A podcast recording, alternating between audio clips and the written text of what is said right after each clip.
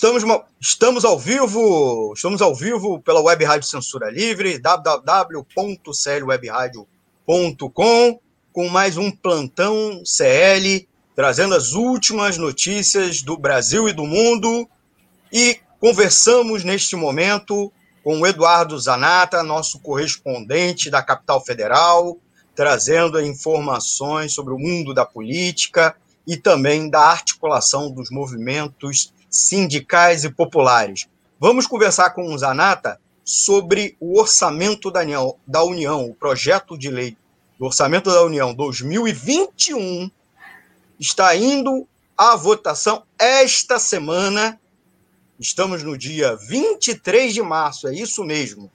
Não se assustem, o Congresso, da, Congresso Nacional vai votar somente esta semana o projeto de Orçamento Geral da União. E aí conversamos com Eduardo Zanata. Boa tarde, Zanata. Tudo bem boa aí da Capital Federal? Boa tarde, Almir. Boa tarde aí a todos os ouvintes da Rádio Censura Livre. Mais uma vez aqui, né, para poder trazer as informações sobre essa movimentação importante. Vinícius, estou ao vivo, Vinícius. Então, todas as informações sobre a votação, as votações e o processo é, de votação do orçamento, especificamente, que está tá acontecendo essa semana no Congresso Nacional, né? Então, a Comissão Mista do Orçamento é, é, deve votar o relatório nessa semana e deve ir a plenário nessa semana ainda. Essa é a proposta da Flávia Arruda, que é a presidente da Comissão Mista do Orçamento, e do presidente da Câmara e do Senado, né, o Arthur Lira e o Pacheco, depois de, do imbróglio e do atraso na votação do, do orçamento, né. O orçamento normalmente se vota no final, em dezembro, né, ele é apresentado, o projeto é, de lei orçamentária anual, e ele é votado no final de dezembro.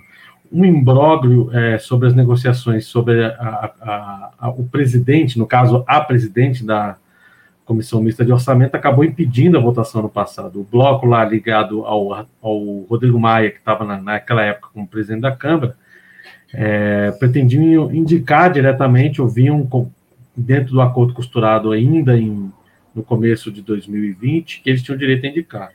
Depois, com o Centrão passando de malas e bagagens para o governo Bolsonaro e para a base do governo, né, eles quiseram mudar esse acordo e virou esse bloco, acabou não sendo votado, por isso que está sendo votado agora, em março desse ano, né. E o relator, né, o Márcio Bittar, o senador Márcio Bittar, apresentou agora no domingo é, esse, é, o relatório final dele para que vai à votação é, e estabeleceu aí um prazo praticamente... É, inexistente, né, para você discutir a fundo, dentro da própria comissão, antes de ir a plenário, o, a votação do relatório, né. Então, é um processo de assodamento muito grande da tramitação aí da Comissão Mista de Orçamento. Tem a ver também com a, a pressa do governo em garantir a aprovação da P L O, que já está bastante atrasada, mas tem a ver também com o atropelo do governo de garantir um orçamento, que a gente vai ver com mais calma, né. Tem uma série, consolidou a, a, o que a Lei de Diretrizes Orçamentárias já tinha instituído, né, mas significa é, um, um orçamento bastante voltado ao pagamento da dívida pública e ao benefício aos grandes setores empresariais e para os principais projetos sociais e para as áreas sociais. O que a gente está vendo é um cenário de escassez de recursos que vai, que vai se consolidando nesse relatório que foi apresentado pelo Márcio Bittar. Zanata, é exatamente isso que eu gostaria de perguntar para você, para você explicar para os nossos ouvintes. Além da questão do orçamento, né, é, propriamente dito, o fato que a União continua funcionando, né, a República continua funcionando, porque ano passado se votou, antes de terminar o ano, a Lei de Diretrizes Orçamentárias. Então, a gente... está explicando aos nossos ouvintes que é uma lei que a Constituição fixa que todo ano tem que ser votado, inclusive antes do orçamento. Ele estabelece diretrizes para a lei orçamentária, né, que depois é recepcionado, o projeto de lei é recepcionado pelo Congresso, enviado pelo, pelo Poder Executivo, E é com base nesse projeto que os deputados e senadores discutem. E a L D O fixa o duodécimo, né? O governo, com os órgãos da administração pública federal, ou seja, dos três poderes, vão recebendo recursos do Tesouro, né? É, um, na proporção de um dozeavos, para o pessoal lembrar lá da matemática, do, do ensino fundamental, independentemente do orçamento sendo aprovado, né? Aí, aí vem algumas questões que você poderia nos trazer. O que temos de diferente do orçamento dois mil e vinte e um para o orçamento dois mil e vinte? Quais, quais foram os setores da administração pública que tiveram incremento de recursos e quais foram os outros que tiveram perdas? Lembrando que nós estamos no meio de uma pandemia, a atividade econômica está é, sendo afetada de múltiplas maneiras e a queda na arrecadação. Ah, ao mesmo tempo, você teve aumento dos gastos, ou uma pressão para aumento dos gastos em alguns setores. Quem ganhou e quem perdeu nesse, nesse, nessa proposta que vai à votação que você estava explicando? Não, primeiro, Almir, acho que é o seguinte, vou pegar o orçamento total, né, para a gente ter uma dimensão do que nós estamos falando. A previsão do governo é de um orçamento de quatro trilhões trezentos e vinte e um bilhões é, de reais, é, incluindo aí os gastos que eles chamam do orçamento é, fiscal, né, é, e os, da, os relacionados também com a dívida pública, né, então o... engloba todos esses, esses, esses gastos, né? Tanto a arrecadação quanto os gastos relacionados a, esses, a, a essas pastas e a essas destinações especificamente. O quadro geral é que, a partir do momento em que, nesse ano, se, é, se não, não existe mais a P E C do Orçamento de Guerra em vigor, e o O teto dos gastos, ele entra de novo, né, em aplicação, ele teve um período de suspensão, sua aplicação no passado, em função do, da situação de calamidade pública, é, você tem de novo o processo de, de, de escassez. Basicamente, só o setor de defesa é que teve incremento, né, tirando aí a parte dos encargos pessoais, que tem um crescimento vegetativo, né, da, da folha de pagamento, né, mas em termos de investimentos, é, o único setor que teve um incremento no orçamento foi basicamente o a, a Ministério da Defesa, relacionado ao gasto com as Forças Armadas e algumas forças militares. Militares sempre, os militares no, no governo Bolsonaro sempre tendo um tratamento privilegiado. Então, é, para se, se ter um exemplo, por exemplo, a, a, a saúde. A gente está numa pandemia, certo? Em que a gente... está tendo uma situação no Brasil hoje, um, um profundo agravamento da pandemia, com colapso do sistema de saúde. Então, estão pipocando todos os dias na mídia relatos de pessoas que estão morrendo por falta de, de insumos hospitalares básicos para fazer intubação, por falta de oxigênio, por falta de leito de U T I. Aqui em Brasília, né, são quatrocentas e vinte pessoas à espera de um leito de U T I Covid. Você tem noventa e oito por cento de ocupação dos leitos, Na, no, no, no particulares também. Então, o que era previsível, e você, diante do fato de que você está enfrentando a pandemia, ela longe de acabar, né, e você vai exigir, inclusive, um gasto grande com vacinas para poder tentar dirimir o, os efeitos é, que já aconteceram, que são irreversíveis, né? Não vamos reverter o quadro de quase trezentos mil mortos, mas pelo menos impedir. Então, você esperava que você tivesse um investimento na saúde, pelo contrário. No passado, se o execu- a, a, a pasta do Ministério da Saúde executou cento e cinquenta bilhões de reais, a previsão do, da, da lei orçamentária é de um orçamento de cento e vinte e cinco bilhões, ou seja, vinte e cinco bilhões de reais a menos do que o orçamento previsto para a saúde, do, do, do, do orçamento gasto na saúde no ano passado. E, e, é, e o relator apresentou esse relatório no domingo, agora, já tendo clareza do quadro de agravamento e do esgotamento do, do sistema de saúde de vários estados, né? Então, é assim, é uma barbaridade, é uma coisa absurda, inconcebível você imaginar que no momento em que a gente vai precisar de maior quantidade de, de recursos para a saúde, para poder lidar com o colapso do sistema de saúde dos estados, por conta da, da falta de medidas nesse, é, de lockdown, de isolamento, para poder tentar frear a expansão da pandemia e depois levar a curva para baixo, a gente começar a decrescer, né, o governo faz justamente o contrário. Né, e e o, O, os investimentos também, esse ano a previsão de investimentos é treze bilhões de reais, é inferior ao que estava previsto no ano passado, os investimentos, em compensação às emendas parlamentares em vinte bilhões de reais destinados às emendas parlamentares. Então, é uma coisa também que é interessante, nos, mesmo nos treze bilhões de investimentos, é, um pouco mais de quatro bilhões destinados à região Nordeste, que... É, aqui, obviamente, a gente sabe que é uma das regiões que sofre com maior carência de infraestrutura no país, mas me parece que seja um movimento muito mais político do governo, pensando aí as eleições de dois mil e vinte e dois, do que uma preocupação real com a situação é, daquela região, né? Foi uma, foi uma das regiões em que ele sofreu uma derrota eleitoral, que acabou, inclusive, sendo determinante para o segundo turno, né, no, em dois mil e dezoito, me parece que isso também é parte de uma estratégia eleitoral, e ele joga no orçamento com essa questão. Né, então, apesar do contingente populacional do Nordeste ser muito inferior ao Sudeste, né, mas historicamente sempre foi um, um, uma região que sofreu com a falta de investimentos.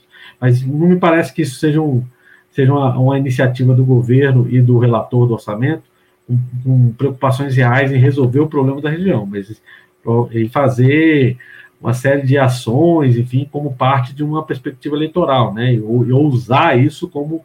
parte de, um, de, um, de uma campanha eleitoral. Então, eu acho que são, esses são alguns dados, assim, né, que são assustadores, né, várias áreas tiveram redução drástica, né, o Almir, você que trabalhou, trabalha na área do desenvolvimento agrário, né, então a, a reforma agrária está com a destinação de três milhões e setecentos mil reais pra, é, nesse ano, né, segundo consta no orçamento, é, para para para destinação, pro, por exemplo, para reconhecimento das terras quilombolas, trezentos e vinte e nove mil reais. É inexistente, entendeu? Então, quando o Bolsonaro diz que não vai garantir um centímetro de demarcação de terra indígena ou quilombola, isso se mostra no orçamento, certo?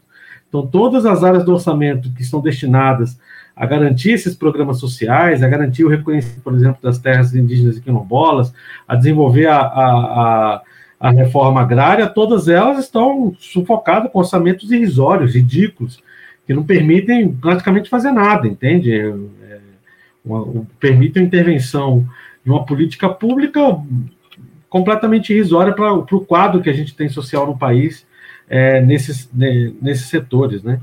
Então, é, e, e a gente vê, pelo, pelo outro lado, né, a dívida pública. A dívida pública é assustador. O quadro é o seguinte, né, da dívida pública.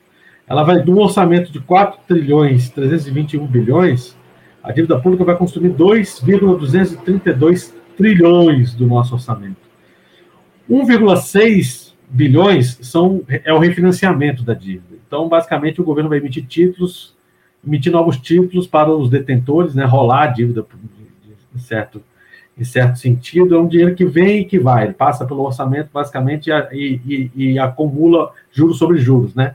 Esse é o movimento que ele, que ele faz na prática, mas o gasto do governo com juros e amortizações é seiscentos e cinquenta e quatro bilhões de reais que o governo vai gastar em, com, com juros e amortização da dívida pública. E esses seiscentos e cinquenta e quatro bilhões não é rolagem, ele vai sair do dinheiro que o governo arrecada com os impostos, com as contribuições, com os tributos, certo? Então, é, é desproporcional, por exemplo, toda a folha de pagamento do, do Estado brasileiro, é, para a União, né, né, no caso, vai custar trezentos e sessenta e três bilhões de reais.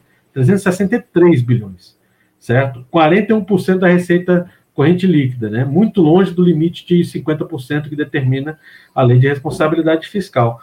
O governo vai gastar só em juros e amortização da dívida seiscentos e cinquenta e quatro, é quase o dobro. Entendeu? Do que o governo vai gastar com todo o orçamento, toda a despesa com o pessoal.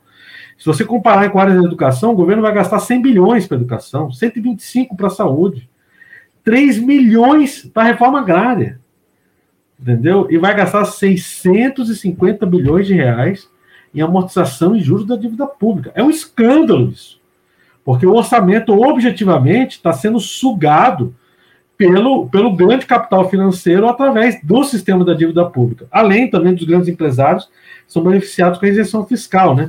Então, nós, tamo, nós vamos ter um montante de trezentos e sete bilhões de reais de isenção fiscal. A grande parte de, dessas isenções tem também isenção de imposto de pessoa física, pessoa jurídica, os pequenos empresários, enfim, mas o grande montante dessa, dessa, dessas desonerações, elas, elas estão relacionadas aos grandes, às grandes empresas multinacionais no país, né? Tem um dado assim que é alarmante, por exemplo, a região norte do país, que é uma das regiões que mais sofreu, que sofreu o, o impacto da crise na saúde, né?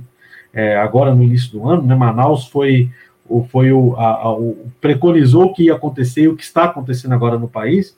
É, a previsão, o, o dado da Receita Federal mostra que, em termos de desoneração fiscal e o que eles chamam de gastos tributários, a região norte vai deixar de arrecadar noventa e dois por cento, noventa e dois por cento da sua arrecadação. Tem um peso grande da Zona Franca de Manaus, né? Que acaba tendo um impacto bem significativo nesse montante de noventa e dois por cento, porque ela, ela é completamente livre, né, de pagamento de, de tributos, I C M S, enfim, uma série de, de tributos federais. Mas é uma quantidade, o Nordeste é trinta e oito por cento vai perder, das, dos estados, né, ou da, da parte é, destinada à região Nordeste, trinta e oito por cento, são os dados da Receita Federal do Brasil, vai, vai, vai perder de arrecadação, ou seja, num montante de cem reais, vai deixar de arrecadar trinta e oito por cento no Nordeste, noventa e dois por cento na região Norte do país, certo? Em, term, em isenções fiscais dadas aos grandes empresários. Então, é, você tem um marco em que você tem um estrangulamento fiscal, porque o governo continua com essa política de isenções fiscais, o pagamento da dívida pública, em compensação, o setor, os serviços públicos fundamentais estão sofrendo com o estrangulamento do seu orçamento, né? Então, o teto dos gastos permite um gasto de, um, nesse ano, né? O, o orçamento de quatro trilhões trezentos e vinte bilhões de reais, que é o total do orçamento federal, o teto dos gastos vai limitar os gastos das áreas sociais é, em um trilhão e quatrocentos, ou seja, um terço, mais ou menos, é, de todo o orçamento na prática que vai para as áreas sociais, certo? Por conta dos limites impostos, inclusive, pelo teto de gastos, que é a emenda constitucional noventa e cinco. E desse um trilhão e quatrocentos e oitenta bilhões aí, que vão para as áreas sociais, um trilhão é só o pagamento da, do I N S S, que é o maior arrecadador também, né? Arrecada é, quase novecentos bilhões, mas tem um gasto aí de um trilhão e setenta e nove bilhões de reais. Então, é, com, com pagamento de pensões, de aposentadorias, enfim, de todos os benefícios é, vinculados ao, ao I N S S. Então, na prática, você tem um orçamento É, estrangulado de, de quatrocentos bilhões aí que você destina para as áreas sociais, saúde, segurança, reforma agrária, num orçamento de quatrocentos, é, tri, de quatro trilhões e trezentos e vinte bilhões. É, um, é uma quantidade muito pequena do investimento do Estado é, nos serviços públicos e, e, e a gente vê que, na prática, esse processo de, de esvaziamento dos serviços públicos para poder garantir O, o, o grande sistema é, que a Auditoria Cidadã tem denunciado sistematicamente, o sistema fraudulento da dívida pública, acaba sendo a prioridade absoluta é, do governo na hora de organizar o orçamento da União, né, e isso tem um impacto direto nas consequências que nós estamos vendo nesse momento. A gente não tem vacina, a gente tem um sistema de saúde em colapso porque falta investimento.